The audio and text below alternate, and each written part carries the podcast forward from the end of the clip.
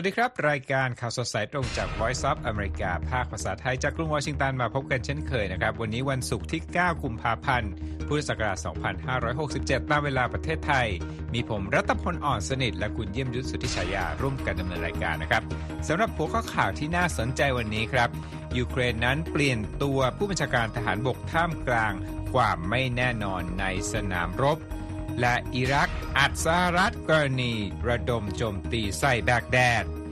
ขณะเดียวกันฟิลิปปินส์เผยนะครับ เกิดเหตุดินถล่มมีผู้เสียชีวิตอย่างน้อย 11 คนและสูญหายกว่าร้อยราย นอกจากนั้นแล้วผู้เชี่ยวชาญ UN สืบสวนการโจมตีทางไซเบอร์ โดยเกาหลีเหนือ 58 ครั้งครับ deepfake เทคโนโลยีตัดต่อหน้าและเสียง โจทย์ใหญ่ศึกเลือกตั้งทั่วโลกปี 2024 ช่วงท้ายรายการครับ ชายชาวฝรั่งเศสได้แชมป์ใช้ไม้ขีดสร้างหอไอเฟลสูงที่สุด สูงเท่าไหร่ และพล็อตมีการหักมุมอย่างไร ติดตามได้ในรายการข่าวสดสายตรงวันนี้ครับ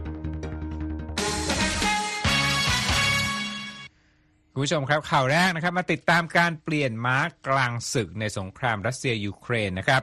ประธานาธิบดีวโลเดมีเซนสกี้ของยูเครนนั้นได้แต่งตั้งผู้บัญชาการทหารบกคนใหม่ มาแทนนายพลที่ประชาชนชื่นชอบนะครับ ในช่วงเวลาที่กองกำลังรัสเซียนั้นกำลังได้เปรียบในการต่อสู้กับยูเครน ขณะที่สงครามนั้นใกล้ครบรอบ 2 ปีครับ การเปลี่ยนแปลงนี้เกิดขึ้นหลังจากที่หลายเดือนที่ผ่านมานะครับ มีการคาดเดาว่าเซเลนสกี้นั้นขัดแย้งกับนายพลวาเลรีซาลุชนีซึ่งชาวยูเครนนั้นยกย่องนะครับบอกว่า เขานั้นคือวีรบุรุษของประเทศ แล้วก็เป็นผู้ที่บัญชาการด้านการรบภาคพื้นดินในช่วงที่ผ่านมานะครับเซเลนสกี้กล่าวในแถลงการณ์ว่าตั้งแต่บัดนี้เป็นต้นไป คณะผู้บริหารใหม่จะเข้าทำหน้าที่นำพากองทัพของยูเครน ผู้ที่ขึ้นดำรงตำแหน่งคนใหม่นะครับ คือพลโทโอเล็กซานเดอร์ซิสกี้วัย 58 ปี โดยเขานั้นได้รับการชื่นชมจากเซเลนสกี้ จากการที่มีหน้าที่ปกป้องกรุงเคียฟ และตอบโต้แบบสายฟ้าแลบกลับต่อรัสเซียเมื่อปี 2022 ที่เมืองคาร์คิฟนะครับพลโทเซสกี้ที่ใช้รหัสในการสื่อสารทางวิทยุว่า Snow Leopard หรือว่าเสือดาวหิมะ ขึ้นรับตำแหน่งผู้บัญชาการทหารบกในครั้งนี้ ท่ามกลางความไม่แน่นอนครับคุณผู้ชม เพราะตอนนี้นั้นยูเครนต้องรอรับความช่วยเหลือ จากทางการสหรัฐเสียก่อนนะครับ เพราะว่าตอนนี้เนี่ยการส่งความช่วยเหลือไปทางยูเครนจากสหรัฐได้รับผลกระทบครับจากการเมืองในสภาอเมริกันที่เดโมแครตและริพับลิกันยังมีความเห็นไม่ตรงกันนะครับ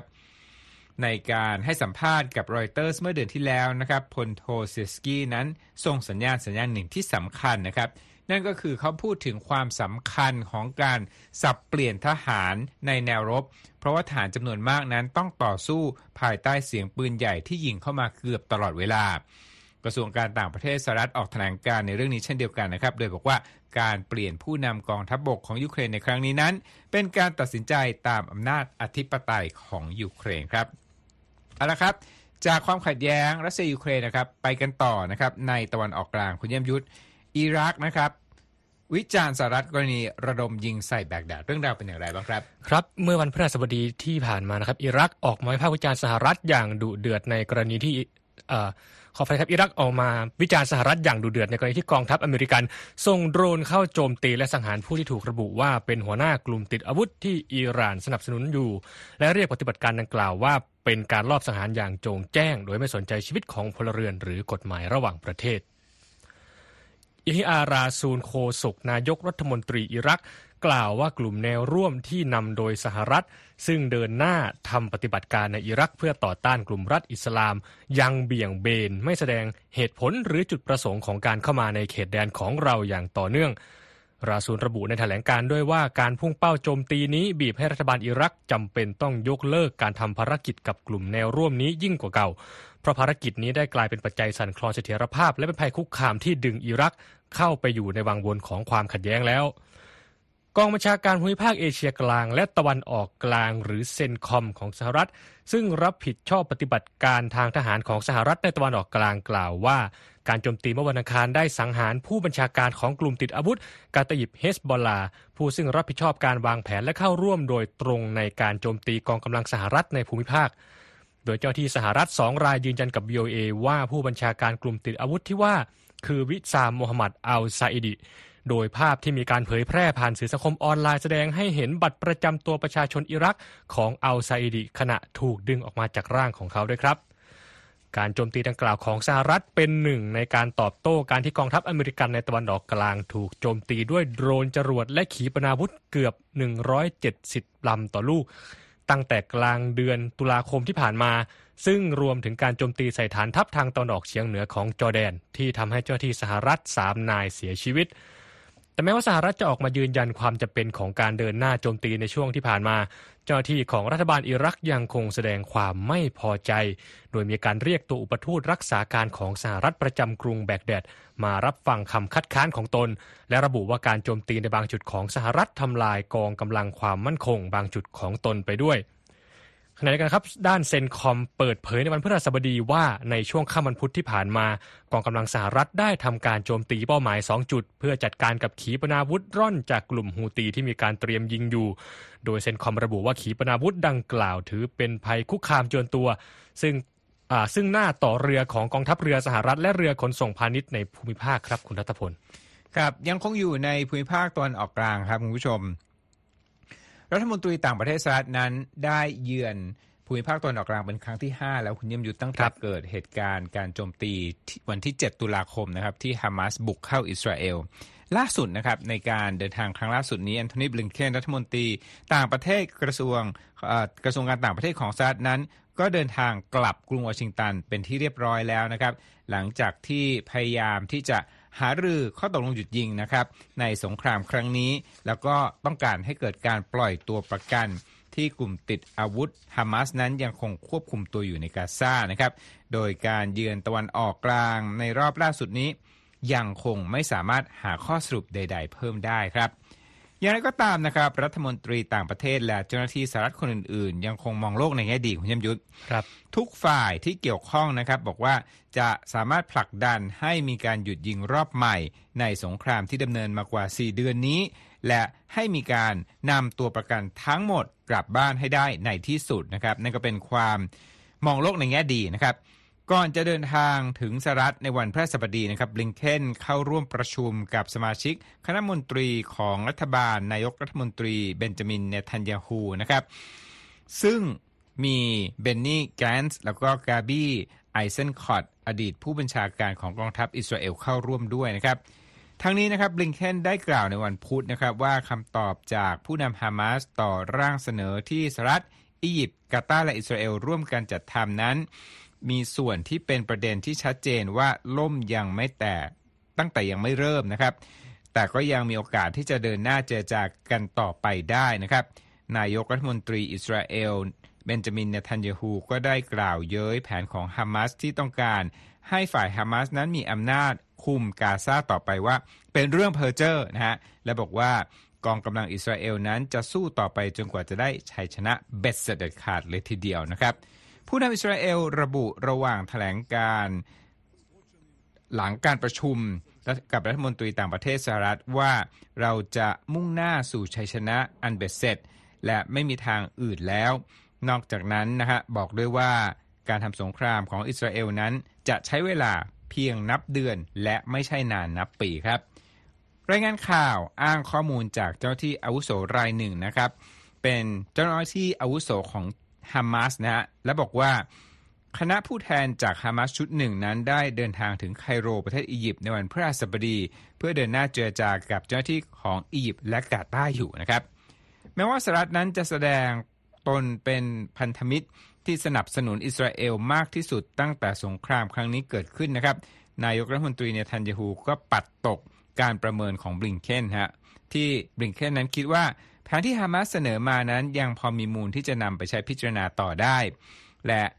เนทันยาฮูก็แสดงความไม่สนใจความกังวลของสหรัฐและประเทศอื่น ๆ เกี่ยวกับแผนการขยายปฏิบัติการทางทหารของเทลอาวิฟไปยังส่วนใต้ของกาซาโดยเฉพาะที่เมืองราฟาที่ติดกับพรมแดนอียิปต์นะครับ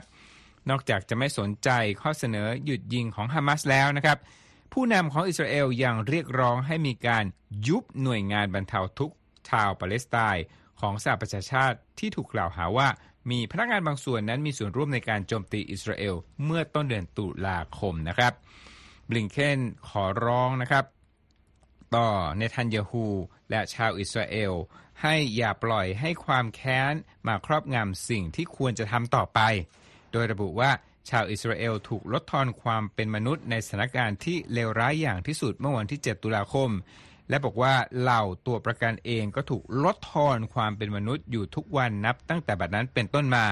แต่นั่นไม่ควรเป็นใบอนุญาตให้มีการลดทอนความเป็นมนุษย์ของคนอื่นเลยนะครับทั้งนี้ครับกระทรวงการต่างประเทศสหรัฐเปิดเผยว่าบลิงเคนนั้นยังได้ย้ำถึงความจำเป็นเร่งด่วน ในการลดระดับความตึงเครียดในเวสต์แบงก์และการป้องกันไม่ให้ความขัดแย้งนี้ขยายวงออกไปครับคุณผู้ชม อีกเรื่องหนึ่งนะฮะ คราวนี้มาใกล้บ้านเรานะเป็นเหตุดินถล่มคุณผู้ชม เกิดขึ้นที่ฟิลิปปินส์แล้วก็มีคนเสียชีวิตจำนวนไม่น้อยเลยทีเดียว ครับล่าสุดนะครับมีประชาชนอย่างน้อย 110 รายในพื้นที่ทางภาคใต้ของฟิลิปปินส์ถูกประกาศว่าเป็นบุคคลสูญหาย ในวันพฤหัสบดีหลังเกิดเหตุดินถล่มตั้งแต่เมื่อคืนวันอังคารที่ผ่านมาขณะที่ตัวเลขผู้เสียชีวิตอย่างเป็นทางการอยู่ที่ 11 คนแล้วนะครับ ตามการรายงานของสำนักข่าวรอยเตอร์ที่อ้างข้อมูลเจ้าหน้าที่ในพื้นที่ เหตุดินถล่มครั้งล่าสุดของฟิลิปปินส์เกิดขึ้นที่เมืองมาโกในจังหวัดดาบาวเดโรเจ้าหน้าที่ท้องถิ่นเปิดเผยว่าภัยธรรมชาติครั้งนี้ ส่งดินไปฝังกลบบ้านเรือนจำนวนมาก รวมทั้งรถโดยสารจำนวนสองคัน ที่มีผู้โดยสารอยู่กว่า 20 คน ก่อนหน้านี้มีการประเมินครับว่าตัวเลขผู้สูญหายในพื้นที่ประสบภัยนั้นอยู่ที่กว่า 40 คน แต่ประกาศจากหน่วยงานด้านภัยพิบัติของเมืองมาโกที่เผยแพร่ออกมาทางสื่อสังคมออนไลน์ แสดงให้เห็นถึงการพุ่งขึ้นอย่างมากของจำนวนเหยื่อดินถล่มและมีการระบุด้วยว่ามีประชาชนกว่า 1,166 ครัวเรือน ที่ได้รับการอพยพหนีภัยออกจากบ้านของตนไปแล้ว โดยสภาวะฝนตกหนักที่ถล่มจังหวัดดาบาวเดโร ในช่วงไม่กี่สัปดาห์ที่ผ่านมา ส่งผลให้เกิดน้ำท่วมใหญ่และดินถล่มในพื้นที่ ด้านโฆษกของกองบัญชาการภาคตะวันออกของกองทัพฟิลิปปินส์บอกกับรอยเตอร์ในวันพฤหัสบดีว่า เจ้าหน้าที่กู้ภัยพยายามเชื่อว่า ยังมีความหวังจะค้นหาผู้รอดชีวิตได้เพิ่มอีก แม้ว่าเหตุการณ์จะผ่านมาสักระยะแล้วครับ ครับก็เป็นเหตุการณ์ที่น่ากังวลนะครับ และหวังว่าจะพบผู้รอดชีวิตเพิ่มเติมครับเอาละครับ คุณผู้ฟังกำลังอยู่ในรายการข่าวสดสายตรงจาก Voice of America ภาคภาษาไทยนะครับเราออกอากาศจาก ทั้งภาพและเสียงจากกรุงวอชิงตันนะครับ และท่านใดที่กำลังดู livestream บน Facebook และ YouTube อยู่นะครับ สามารถที่จะกดติดตามกด subscribe เราได้นะครับ นอกจากนั้นแล้วนะครับ ยังมีข่าวสารที่น่าสนใจที่ให้ได้ติดตามกันนะครับ ทางช่องทาง IG แพลตฟอร์ม X และสื่อ Spotify ครับ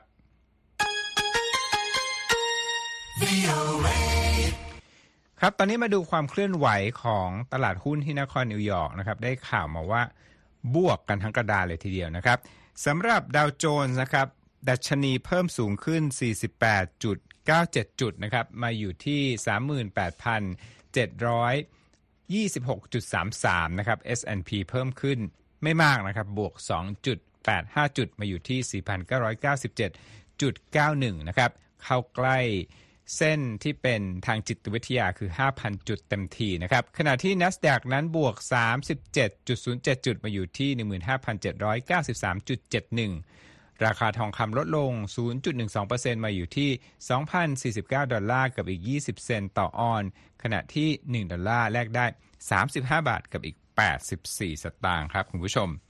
เอาละครับ อีกเรื่องหนึ่งนะครับที่วันนี้จะมาคุยกันก็คือ เรื่องการโจมตีทางไซเบอร์ครับคุณผู้ชม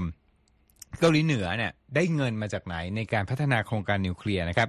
ผู้เชี่ยวชาญก็บอกว่าน่าจะมาจากการโจมตีทางไซเบอร์นะครับโดยคณะผู้เชี่ยวชาญที่ได้รับการแต่งตั้งโดยสหประชาชาตินะครับกำลังเดินหน้าสอบสวนกรณีการโจมตีทางไซเบอร์หลายสิบครั้งนะครับ โดยเกาหลีเหนือที่เชื่อว่า ทางกรุงเปียงยางนั้นได้หาเงินหลายพันล้านดอลลาร์ที่น่าจะนำไปใช้ในการผลักดันโครงการพัฒนานิวเคลียร์ของตนนะครับ โดยเรื่องนี้นั้นมาจากรายงานของรอยเตอร์ที่อ้างอิงข้อมูลจากที่มาจากรายงานที่ยังไม่รับการตีพิมพ์ของ UN นะครับ คณะสังเกตการอิสระดังกล่าวส่งรายงานให้กับคณะกรรมาการ คณะมนตรีความมั่นคง ที่ระบุว่า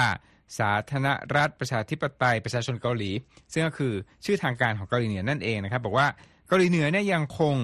เดินหน้าเย้ยหยันมาตรการของคณะมนตรีความมั่นคงต่อไป คือพูดง่ายๆว่าไม่แคร์ไม่สนนะครับ นอกจากนั้นแล้วเนี่ยบอกด้วยว่าเกาหลีเหนือนั้นยังคงทำการพัฒนาอาวุธนิวเคลียร์และวัสดุนิวเคลียร์อย่างต่อเนื่อง แม้ว่า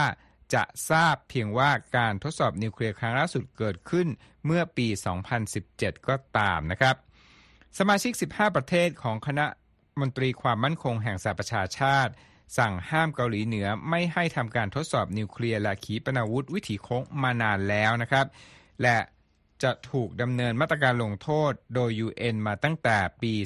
2006 ทางนี้ก็ยังมีการค่อยๆยยกระดับการลงโทษ และการตัดช่องทางหาเงินที่ใช้พัฒนาอาวุธนิวเคลียร์ แล้วก็อาวุธที่มีอำนาจทำลายล้างสูงมาโดยตลอดนะครับ รายงานดังกล่าวนะครับยังระบุด้วยว่า คณะทำงานได้สอบสวนการโจมตีทางไซเบอร์ที่ต้องสงสัยว่าเป็นฝีมือของเกาหลีเหนือจำนวน 58 ครั้ง ที่มีต่อบริษัทที่มีความเชื่อมโยงกับเงินสกุลคริปโตเยี่ยมยุทธครับ และเกิดขึ้นในช่วงปี 2017 ถึง 2023 มูลค่ารวมนั้นถึง 3,000 ล้านดอลลาร์เลยทีเดียวนะครับรอยเตอร์ติดต่อไปยังผู้แทนของเกาหลีเหนือประจำ UN ที่นิวยอร์กแต่ว่าไม่ได้รับการติดต่อกลับ ทางนี้กรุงเปียงยางนั้นเคยปฏิเสธคำกล่าวหาว่าตนนั้นได้แฮกระบบหรือทำการโจมตีทางไซเบอร์มาก่อนหน้านี้นะครับ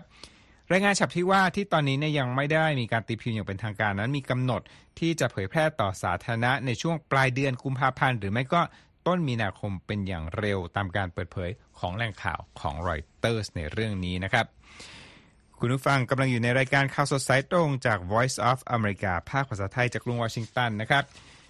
อยากจะคุยถึงเรื่องเทคโนโลยีใหม่ๆนะฮะซึ่งตอนนี้เนี่ยอยู่ในกระแสการใช้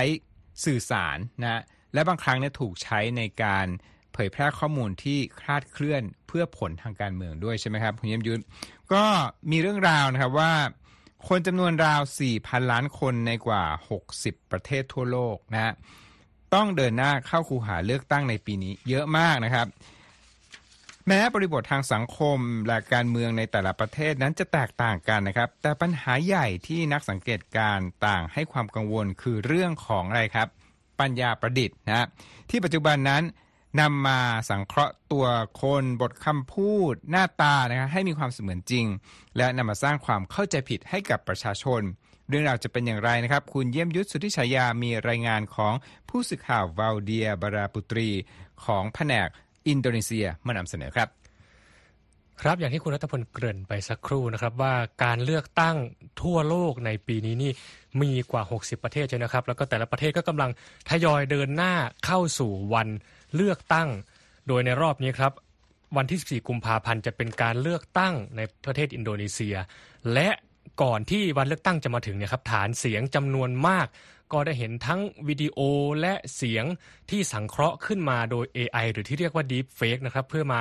สร้างความสับสนหรือว่ามาแสวงหาผลประโยชน์ทางการเมืองนะครับ ยกตัวอย่างเช่นวิดีโอของอดีตประธานธิบดีซูฮาโตที่มีการเผยแพร่ในแอปพลิเคชัน TikTok ครับ ด้านซานตีอินราอัสตูตีจากองค์กรที่ชื่อมาฟินโดซึ่งเป็นเครือข่ายตรวจสอบข้อเท็จจริงในอินโดนีเซีย ระบุว่าการใช้ AI สังเคราะห์เนื้อหาขึ้นมานั้น เป็นสิ่งที่สร้างความแตกต่างให้กับการรณรงค์หาเสียง เลือกตั้งในปี 2024 เมื่อเทียบกับการเลือกตั้งครั้งก่อนๆครับ ลองไปฟังเสียงของคุณอัสตูตีดูครับอัสตูตีกล่าวว่าในการเลือกตั้งปี 2024 การโจมตีคู่แข่งในปีนั้น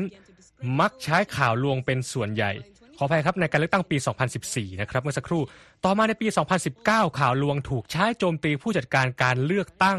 ขณะที่ปีนี้ครับปี 2024 เราเห็นการยกระดับที่พิลึกพิลั่นขึ้นไปอีก เพื่อโจมตีกระบวนการทางประชาธิปไตยทั้งองค์คาพยพครับ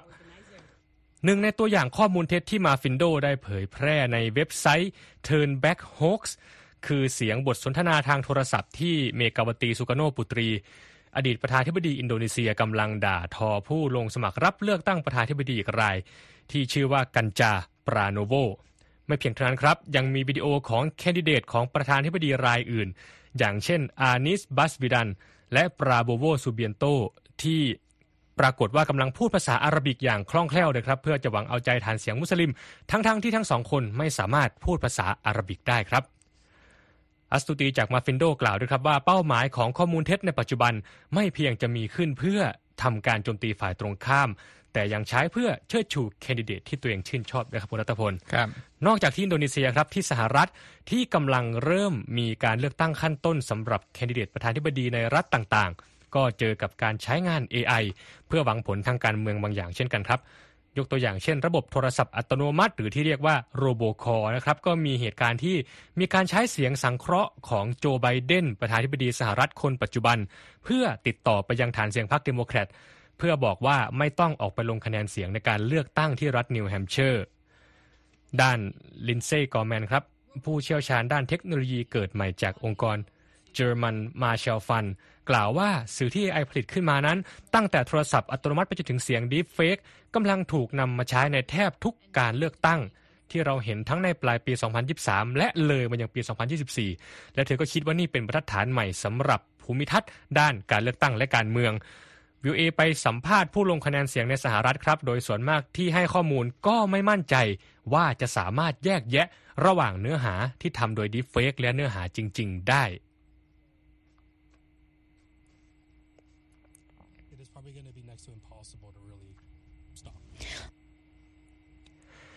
เชเชฮูเปอร์ครับกล่าวว่าเราหวังว่าสื่อจะทำหน้าที่ของพวกเขา และบอกว่าอะไรจริงหรือปลอม ผู้ให้สัมภาษณ์อีกรายคือเฟลิเป้บิเยกัสให้สัมภาษณ์นะครับว่ามีใครไม่รู้จำนวนมากกำลังทำสิ่งเหล่านี้ แล้วก็แทบจะเป็นไปไม่ได้เลยที่ที่จะไปหยุดนะครับและเมื่อเดือนตุลาคมที่ผ่านมาไบเดนได้ลงนามในคำสั่งฝ่ายบริหาร เรียกร้องให้หน่วยงานรัฐออกแนวทางปฏิบัติคุ้มครองผู้บริโภคจากการถูกหลอกด้วย AI แต่กอร์แมนก็ระบุว่ายังไม่มีการบังคับใช้มาตรการนี้อย่างมีประสิทธิภาพ ด้านบริษัท DeepMedia ที่กระทรวงกลาโหมสหรัฐว่าจ้างให้มาตรวจจับ Deepfake คาดการว่ามีเสียงและวิดีโอที่สังเคราะห์โดยเทคโนโลยีดังกล่าว กระจายอยู่ทั่วโลกประมาณครึ่งล้านชิ้นตลอดปี 2023 โดยนักวิเคราะห์หลายรายต่างกังวลว่า ในปีที่มีการเลือกตั้งในหลายประเทศเช่นปีนี้จำนวนของข้อมูลเท็จมีแต่จะยิ่งเพิ่มจำนวนขึ้น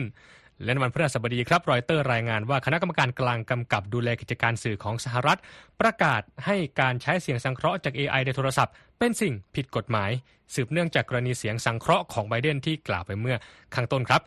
ด้านเจสสิก้าโรเซนวอเซลประธาน FCC หรือประธานคณะกรรมการกลางกำกับดูแลกิจการสื่อสหรัฐ ประกาศว่าการประกาศนี้จะทำให้อายการสูงสุดในรัฐต่างๆ มีเครื่องไม้เครื่องมือในการจัดการกับมิจฉาชีพและผู้ไม่หวังดีที่ใช้ AI ในการหลอกลวงผู้คนครับคุณรัตพล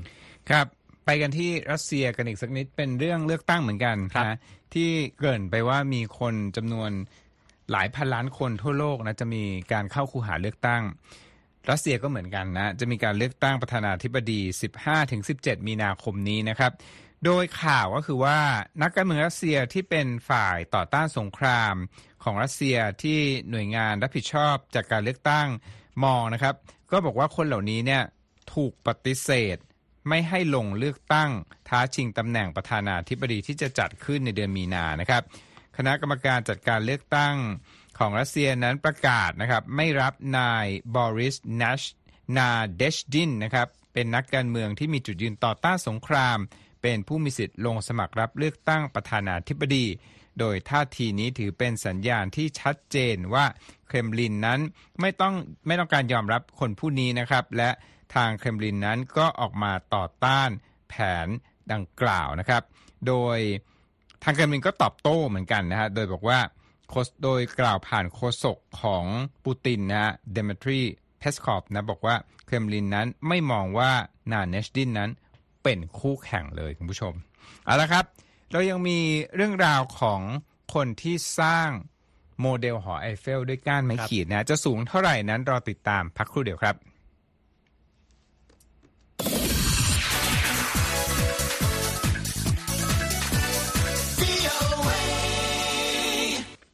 ครับนี่ก็เป็นเหตุการณ์ที่มีการพลิกของพล็อตเรื่องนะฮะแต่ว่าเล่าก่อนผู้จัดอันดับ Guinness World Records นะฮะกล่าวนะว่าชายผู้ที่สร้างหอไอเฟลจำลองจากก้านไม้ขีดสูงนะครับ 7.2 เมตรนะฮะคือเจ้าของสถิติโลกจากผลงานชิ้นนี้นะคือสร้างได้สูงติดสถิติโลกนะครับ แต่ว่าหนึ่งวันก่อนหน้านั้นคุณผู้ชม สถาบันดังกล่าว เพิ่งปฏิเสธ ว่าจะรับพิจารณางานชิ้นนี้นะ เพราะบอกว่าเขานั้นใช้ไม้ขีดไม้ขีดผิดประเภท คุณผู้ชมดูความสูงและดูความพยายามที่ต้องทำนะ เพื่อให้เกิดสิ่งมหัศจรรย์นี้นะฮะบอกว่าเฮ้ยคุณแบบ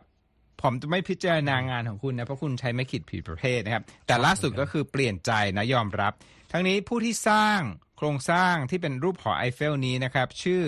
ริชาร์ดโพลนะครับเป็นชาวฝรั่งเศส บอกว่าตนนั้นต้องเผชิญกับการปรับอารมณ์ราวกับนั่งรถไฟเหาะนะครับ เพราะว่าเขานั้นใช้เวลา 4,200 ชั่วโมง คิดเป็นกี่วันคุณยมยุทธ170 กว่าวัน ถ้าคุณครับทำไม่หยุดนะ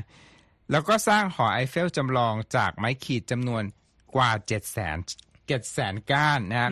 ค่อยๆนำมาแปะกาว ส่วนกาวที่ใช้นั้นมีน้ำหนัก 23 กิโลกรัมนะมาหือมาเป็นกระมังเลยทีเดียวนะครับชายผู้นี้บอกกับรอยเตอร์ว่าเป็นเวลา 8 ปีแปลว่าเขาค่อย ๆทำนะไม่ได้ทำตลอด 24 ชั่วโมงทุกวัน เป็นเวลา 8 ปีที่คิดมาตลอดว่ากำลังสร้างสิ่งปลูกสร้างที่สูงที่สุดด้วยก้านไม้ขีด อย่างไรก็ตามในตอนแรกกินเนสบอกว่างานของเขานั้นไม่ถูกพิจารณา เพราะว่าใช้ไม้ขีดที่ไม่ได้หาซื้อตามท้องตลาดทั่วไปนะ สาเหตุของเรื่องก็คือว่าตอนแรกคุณผู้ชม คุณโพลเนี่ย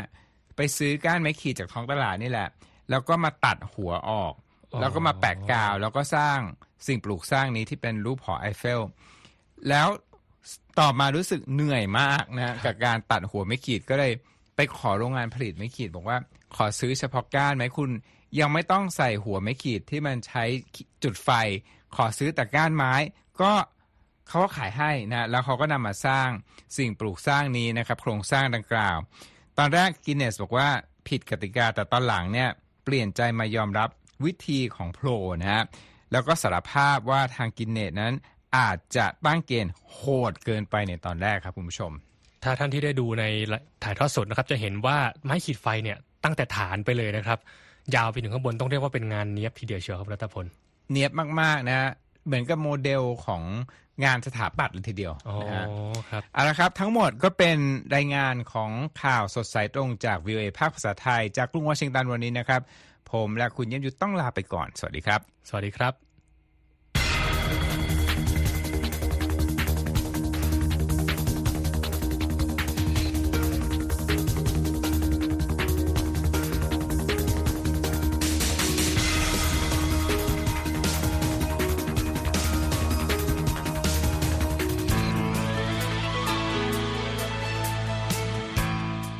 และที่จบไปเป็นรายการจาก VOA ภาคภาษาไทย รายงานสดส่งตรงจากกรุงวอชิงตัน ประเทศสหรัฐ คุณผู้ฟังสามารถติดตามข่าวสารจากทั่วโลกได้ในทุกที่ทุกเวลา ที่เว็บไซต์ voa thai com รวมถึงทุกช่องทางในโซเชียลมีเดีย Facebook YouTube Twitter และ Instagram เริ่มต้นวันด้วยการอัปเดตข่าวสารจากทั่วโลก ผ่านรายการข่าวสดสายตรงจาก VOA ภาคภาษาไทย และสุดสัปดาห์กับ VOA ทั้งยังเรียนรู้เรื่องราวทางวัฒนธรรม และไลฟ์สไตล์ ผ่านรายการภาษาอังกฤษแบบอเมริกันของเรา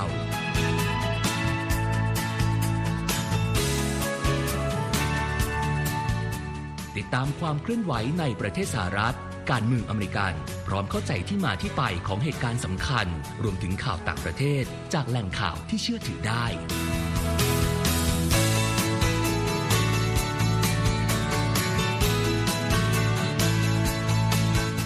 นอกจากนี้ VOA ยังมีบทสัมภาษณ์และคอนเทนต์แบบ Exclusive จากบุคคลที่น่าสนใจหลากหลายวงการ และยังมีเรื่องราวของคนไทยในประเทศสหรัฐอีกด้วย